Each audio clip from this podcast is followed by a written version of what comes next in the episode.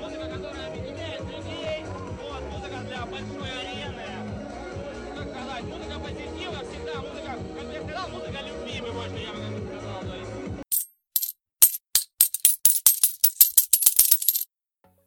Это условные единицы, разговоры о времени, которые не забыть. С вами Ева Герь. И Иван Бегунков. Мы дети 90-х. В этом выпуске мы обсудим очень противоречивую тему, потому что сегодня у нас бессмысленная и зачастую беспощадная музыка 90-х. О, тогда я сразу начну с самого первого и самого известного бойс-бенда Нана. Популярность этой группы напрямую зависела от падения шляпы, а конкретнее от падения шляпы на пол.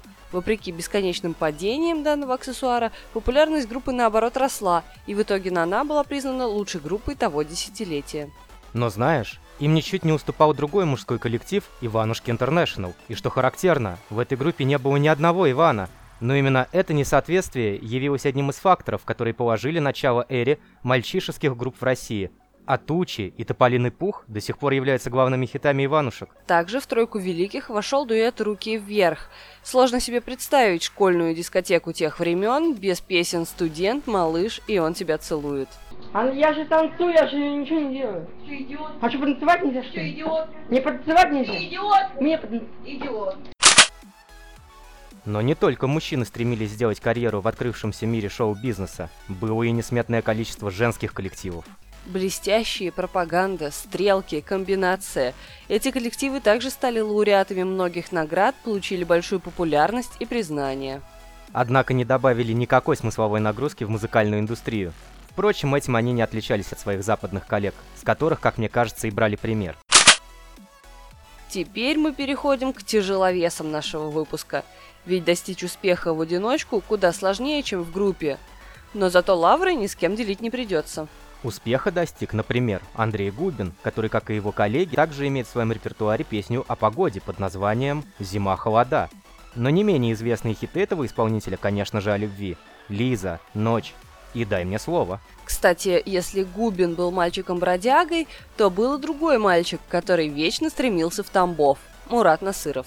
И их простая и понятная лирика доказывает одно правило. Чем проще, тем лучше.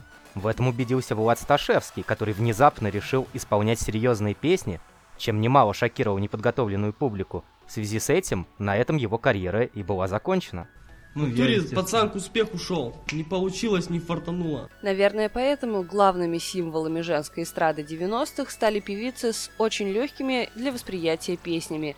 Ирина Салтыкова и ее глазки, Наташа Королева и ее подсолнухи, Анжелика Варум и ее Ляля Фан. Ну а гимном тех времен можно считать песню, происхождение которой неизвестно так же, как и то, что происходит с глазом Андрея Александровича. «Ветер с моря дул». Более 17 человек претендуют на авторство. Среди них Александр Розенбаум, Стас Борецкий, известные и не очень известные композиторы, Моряк Сергей Сократов и даже донецкий милиционер.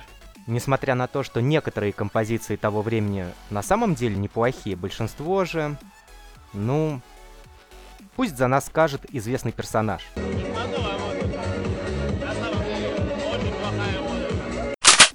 Это были условные единицы. Передача, которую невозможно забыть.